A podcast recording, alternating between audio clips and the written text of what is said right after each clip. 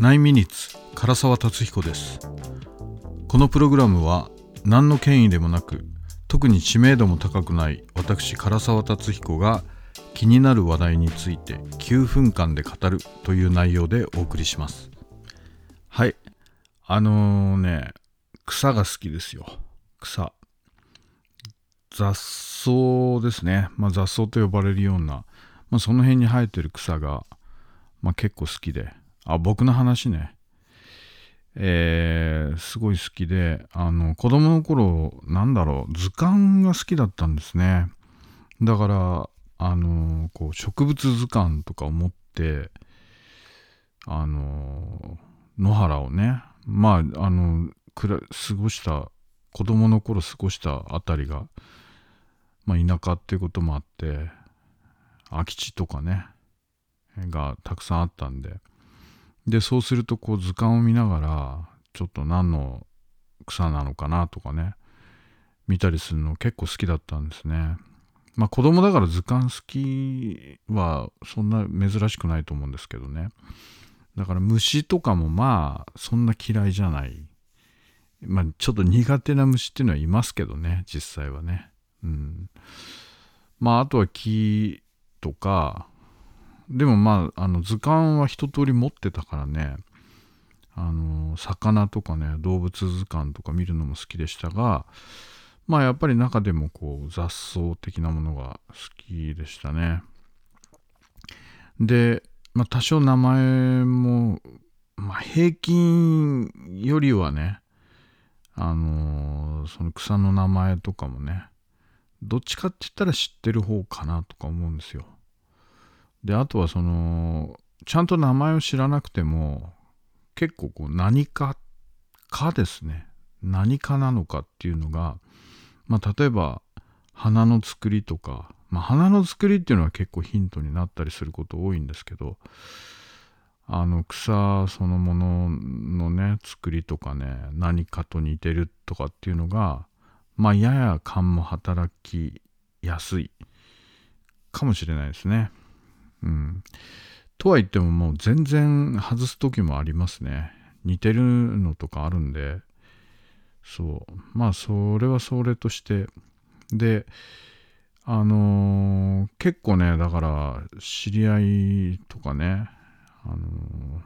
まあ SNS で例えば写真とかあげるじゃないですか。こんな花が咲いてたみたいなのをね、雑草でも綺麗だねみたいな話になると、ついついね、これあれですねとかね、えー、言いたくなってしまうんで、ちょっとあんまりどうかな、めんどくさいな、この人っていう話になるかもしれないんですけど、うん、まあ気にしないですけどね。うん、で、何かっていうのが分かると、すごく面白くって、えー、例えばその食べられる食べられないとかっていうのはありますよね。で、あのー、例えばなんですけど、バラ科、まあ、バラの仲間ですよね。バラ科って結構果物多くて、まあ、リンゴ、梨、えー、あとイチゴとかね。まあ、その辺みんなバラ科なんですよね。で、イチゴってまあストロベリーなんで、なんとかベリーってつくものがみんなバラ科かっていうと、そういうわけでもなくて、あのー、例えばブルーベリーは、えっ、ー、と、ツツジ科になるのかな。うん。だからまあ、ベリーとついても、あの、いろいろではあるんですけどね。そう。でも、果物、バラ科は結構果物多いとか、あと、キク科っていうのも食べられるものが結構多いですね。あの、僕、すごい好きなアーティチョークとか、あと、ごぼう、レタスとかね、その辺みんな、こう、キク科だったりするんです。ごぼうもね、あの、根っこはみんな見たことあるけど、多分畑に生えててもこれがごぼうって結構気づかない。まあ気づかないっていうか、田舎にいないとなかなかそのごぼう畑を見ることもないとは思うんですけど、あの、すごいでかい葉っぱが、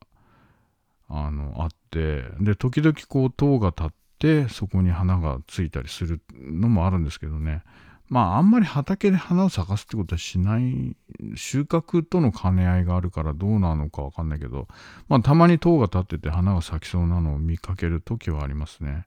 ごぼうってなんかあの長いものが地中深く埋まってて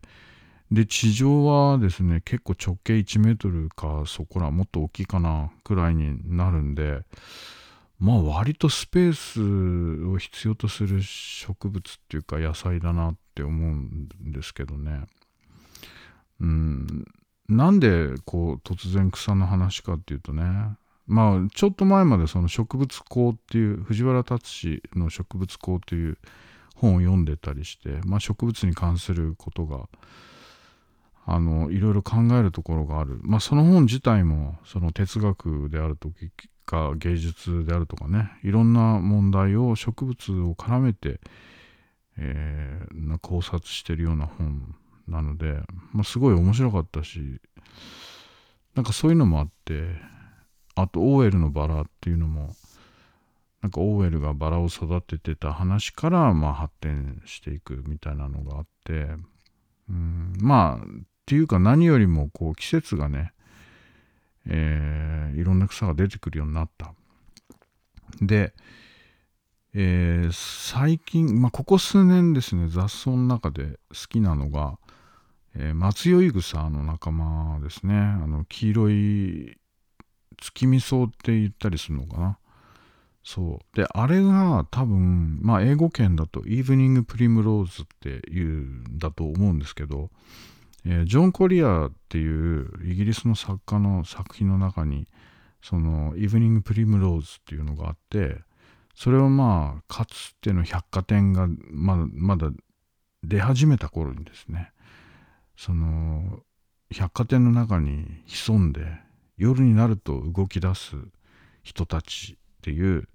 まあちょっとこうミステリーじみた作品があるんですけどまあこのイブニング・プリムローズっていう作品が、まあ、テレビ用のミュージカルになってその音楽を担当したのがスティーブン・ソンドハイムという作曲家なんですね。でその中で歌われる「えー、I, I Remember Sky」っていう、えー、曲がすごく好きで、まあ、それで調べていったらですね、まあ、そのミュージカルの中の曲だったっていうのがあります。スティーブン・ソンドハイムはなんかまあ有名なのは「センド・イン・ダ・クラウンズ」っていう曲があって、まあ、これはあの映画あのジョーカーっていうね映画の中でもちょっとかかったりしてるんですけどあのクラウンっていうのは道化師ですね、えー、 Send in the Clowns っていうのはなんか道化師を送り込めっていう。まあかつてその演劇とか舞台でね失敗しそうもう受けが悪いなと思ったらとりあえずこう道化師を送って